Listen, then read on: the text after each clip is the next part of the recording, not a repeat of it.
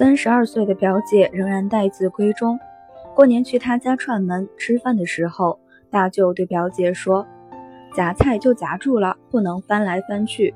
以后嫁出去了，公公婆婆会说你缺教养。”表姐白了大舅一眼，然后把筷子往桌上一扔，大声说道：“那我不吃了，行吧？”大舅马上换了语气，将桌子上的筷子拾起来递给表姐。并补充了一句：“来来来，我的宝贝女儿最爱吃大虾，老爸给你夹一只大的。”吃完饭之后，一堆人围着桌子聊天。舅妈有意无意地提到了邻居家添了个胖孙子，然后对大姐说：“你也抓点紧，你看我和你爸都快六十了。”躺在沙发上看电视的表姐噌的一下就站起来了，厉声说道：“又逼我，又逼我！明天我出去租房子，行了吧？”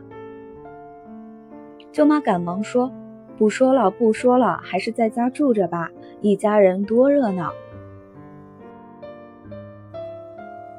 后来不知道谁问到表姐的工作，大舅就据实说了两句，结果表姐又爆了。他怒气冲冲地回到了自己的房间，把门用力地关上。大舅尴尬地朝大家笑笑，然后起身去敲表姐的房门。临走之前，我小声问表姐：“至于吗？大舅和舅妈就是提提建议，你咋发那么大脾气？”三十二岁的表姐用二十三岁的口吻对我说：“弟弟呀，你是不知道我在这家。”多辛苦，对付他们就得这样狠一点。我对他说：“你是挺狠，当着众人的面，硬生生的将自己的亲生父母逼到了低声下气的份上。”子女有时候会犯一种非常愚蠢的错误，能把陌生人给的那点小恩小惠当做大恩大德，却把那些不求回报的父母之恩当做理所当然。你整天担心，怕遇不到心爱的人，怕过不上想要的生活，却从未意识到自己也许是身在福中却不自知。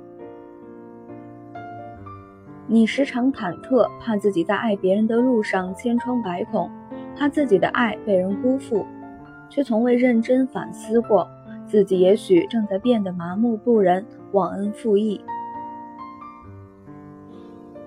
你仔细想想。和梦想而选择远方追逐诗意的时候，你的父母在哪里？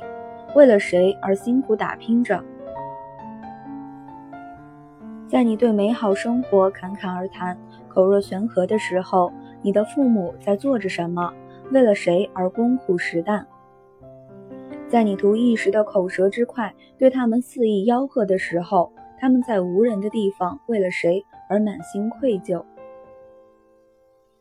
是你是那个曾经可以随便说、随便吼，如今只能哄着、供着的你，在不知不觉中，当年那个会因为你犯错而跟你唠叨一整天的妈妈，现在变成了电话另一头那个唯唯诺诺的女人；当年那个对你威慑极大的爸爸，现在已经变成了不善言辞、不敢多说的老男人。朋友圈里曾热传过一组漫画。大致是说，在你很小的时候，父母花了很多时间教你用勺子、用筷子，教你穿衣服、系鞋带、扣扣子，教你洗脸、梳头发，教你做人的道理。而你呢，小小年纪就只会逼问他们自己从何而来。他们其实早就用行动告诉了你，你是从他们心头掉下来的。其实。子女和爸妈之间的博弈，哪有什么对错与输赢可言？所谓赢，伤害的无非是他们的心；即便错，刺痛的依然是他们的心。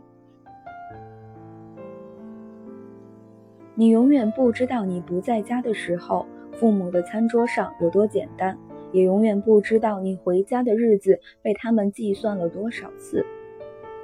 你随意的一句“来日方长”。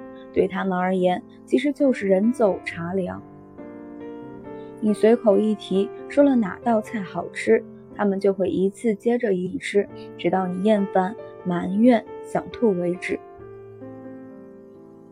他们这大半生就是在拼命的对你好，把你觉得好的一股脑的都给你。他们呐，就是爱到不知所措了而已。